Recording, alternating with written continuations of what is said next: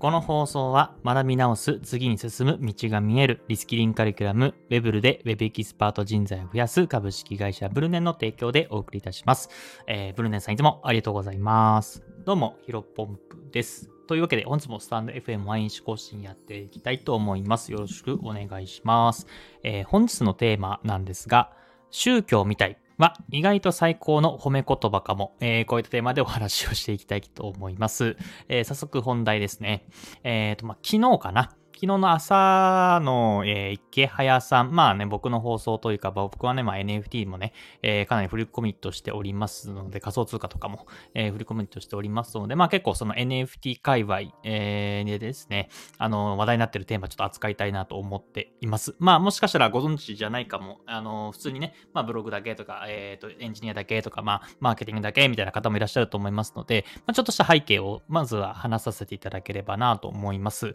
で、まあ NFT というね、うんと、まあ、言ってしまうと、こう、うん、まあ、悪く言うとね、強行、なんだろうな。あの、まあ、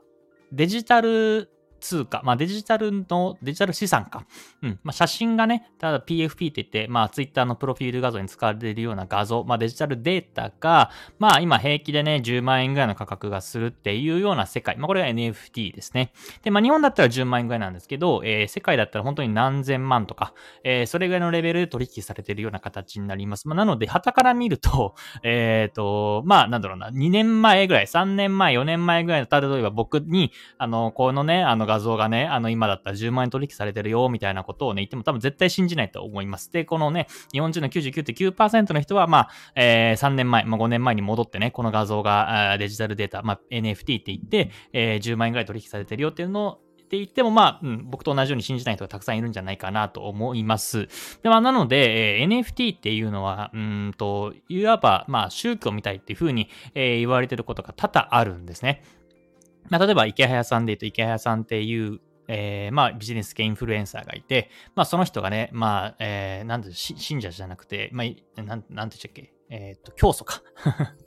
教祖みたいな感じで、まあ、え、あの方は、まあ、いろんな NFT やってますけど、まあ、一番代表的なものは CNP、クリフト忍者パートナーズっていう NFT があります。で、その NFT ね、CNP いいですよ、まあ、こんな特典がありますよ、と、あとはこんなコミュニティになってるので盛り上がってますよ、みたいなことをね、まあ、副、副活動みたいなことをすると、まあ、その NFT に盛り上がってる、まあ、賛同して、えっ、ー、と、まあ、NFT のその考え方、CNP の考え方に賛同してる人がたくさん集まってきて、まあ、それで、えっ、ー、と、まあ、言い方悪いとうちはネタみたいな感じで、えー、盛り上がっているっていう形になっています。まあ、これがね、えっ、ー、と、旗から見て、まあ、外野から見て、えー、宗教を見たいっていうふうに言われるようなゆえんですね。うん。で、今僕の話している言葉っていうのは、まあ、どちらかというと、どちらかというと、まあ、かなりね、えー、ネガティブというか、まあ、悪い方の方に、えー、ワードを持ってきておりますけど、この宗教を見たいっていう言葉はね、僕ね、結構ね、プラス、えー、肯定的に捉えています。うん。で、まあ、宗教って何かというと、まあ、厳密にはね、僕はね専門家でも何でもないし、あのー、そこら辺はね、詳しくないないんですけども、まあ、宗教みたいっていうのは、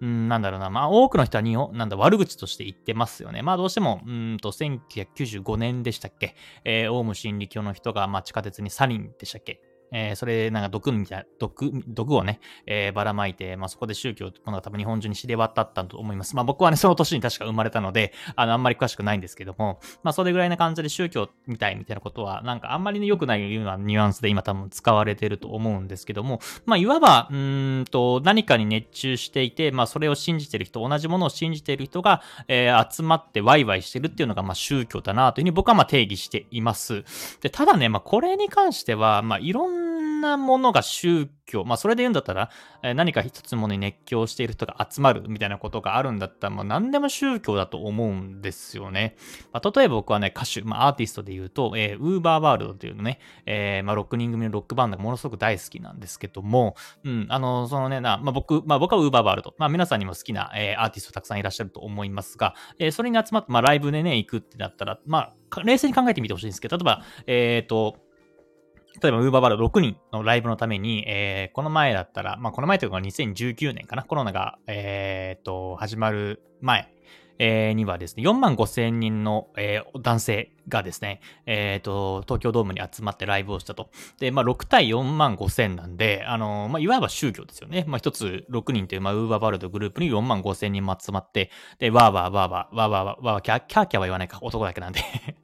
うん、あの、男の熱気でね、あの、なんか盛り上がったりする。まあ、これってやっぱり宗教だなと思うんですよ。だからまあ、いわば宗教みたいっていうのはものすごくね、褒め言葉だなというふうに思っているんですね。まあ、それぐらい言われるぐらいが、まあ、いろんな人に影響力も与えているし、うん、あのー、ね、あの、それなりに結果が出してるっていう風な、えー、意味合いなのかなと思います。うん。で、まあちょっとここね、ね、また差し込んで話を差し込んでもって申し訳ないんですが、僕自身もね、実はですね、あの、昔宗教みたいっていう風に言われたことが あるんですね。まあ多分初めて話すかもしれませんけども、学生時代かな？えー、学生時代僕はね、まあ卓球部っていう部活に、えっ、ー、と、入っていて、て、まあ、そこでね、うん、まあ学生ながらまあ若かったので、まあ多少なんか、あの仲いいグループとか仲良くないグループとかってやっぱ分かれちゃうじゃないですか。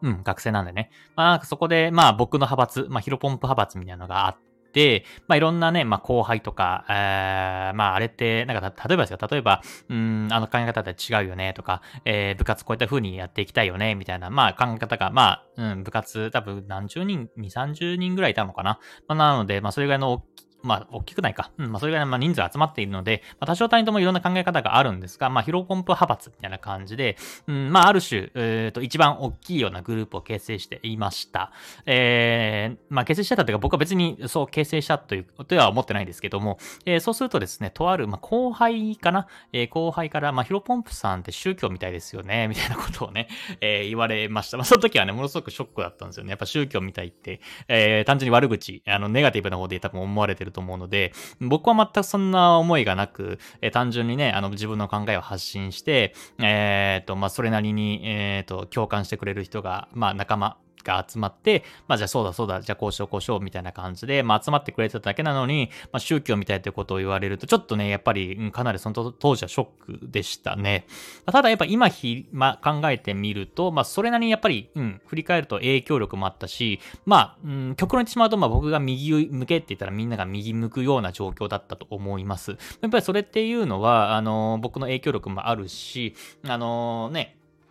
自分の、えー、価値観っていうのが広まっている証ではあったので、やっぱりそういう状況を、やっぱ今の現代だったら、まあ、SNS で簡単に作り出せますけども、やっぱり簡単に作り出せる一方で、えー、そこにたどり着く人はなかなかいないんじゃないかなと思っています。なので僕自身もね、えっ、ー、と、まあ、再び宗教みたいっていう風に言われるのがやっぱりいいな、いいなと、まあ、よくはないんですけどね、心の底から嬉しいとかないんですけど、宗教みたいっていう風に言われるってことは、えー、ヒロポンプさん影響力ありますよね、と、あっていういう風なあの言葉の裏返しだなというふうに改めて思ったので、うん、やっぱりここはね、最高の褒め言葉なのかなとは思いますね。うん。まあ、だから、えー、ただ宗教みたいって言われるとちょっと怪しいみたいなね、いう風なイメージ先行するかもしれないんですけども、うん、まあ、そこはね、ケースバイケースなのかなと思いますね。うん、ケースバイケースっていうか、まあ、いいところのもが多いのかな。うん。やっぱり人間って、あの、仮想敵を作ると、仮想の敵を作ると、あの、一致団結しやすいっていう風に言いますよね。まあ仮想的じゃなくてもいいんですけど、まあ敵を作ると、ある敵を作ると、そのコミュニティが一致団結しやすいみたいなことを言ったりします。まあなので、まあ怪しいという風に言われれば言われるほど、まあ、うんと、まあ日本ね、全体的に見るんだったら、マイノリティ、えー、マイノリティって少数派ですよね。あの、ちょっと少数派がピンとこないな。マジョリティあサイレントマジョリティが、あの、沈黙の大人数、マイノリティかな？ちょっと間違ったらすいません。あの、まあ、少数派になると思います。まあ、なので、あのー、少数派になるけども、まあ、そういうに熱狂してるっていう形になりますが、なるので、やっぱ宗教みたいっていうのは、うん、まあね、良くない、100点じゃないかもしれませんけども、まあ、それなりに、えー、影響力を持ってるっていう証にもなるので、あのー、まあ、またね、宗教みたいっていう風に言われた、まあ次には僕宗教みたいっていう風に言われたとしても、絶対に、まあ、うん、100%喜ばないかもしれませんが、まあ90%くらいは嬉しい気持ちで多分たくさん、えー、心の中でね、満たされると思いますので、またそこの、えー、宗教みたいという風に、まあ誰かから、えー、言われるようにですね、あのー、これからコツコツ頑張っていきたいなという風に改めて思いました。うん。まあただ、うん、言われない方が、まあ、ヒロポンプさんって影響力ありますよね、が一番100点だと思います。まあどこそこを狙っていければと思うんですが、どうしてもね、ね、まあ、例えば個人で稼ぎていきましょうとか、え仮想通貨買ってみましょうとか、NFT 投資いいですよみたいなことを発信してると、やっぱりまあ、うん、あの、どうしても、うん、怪しいというふうに思う人は一定数いるなと思いますので、まあ、やっぱり宗教を見たいっていうふうに言われるのが、現時点のゴールなのかなというふうに思っております。本日の話は以上です。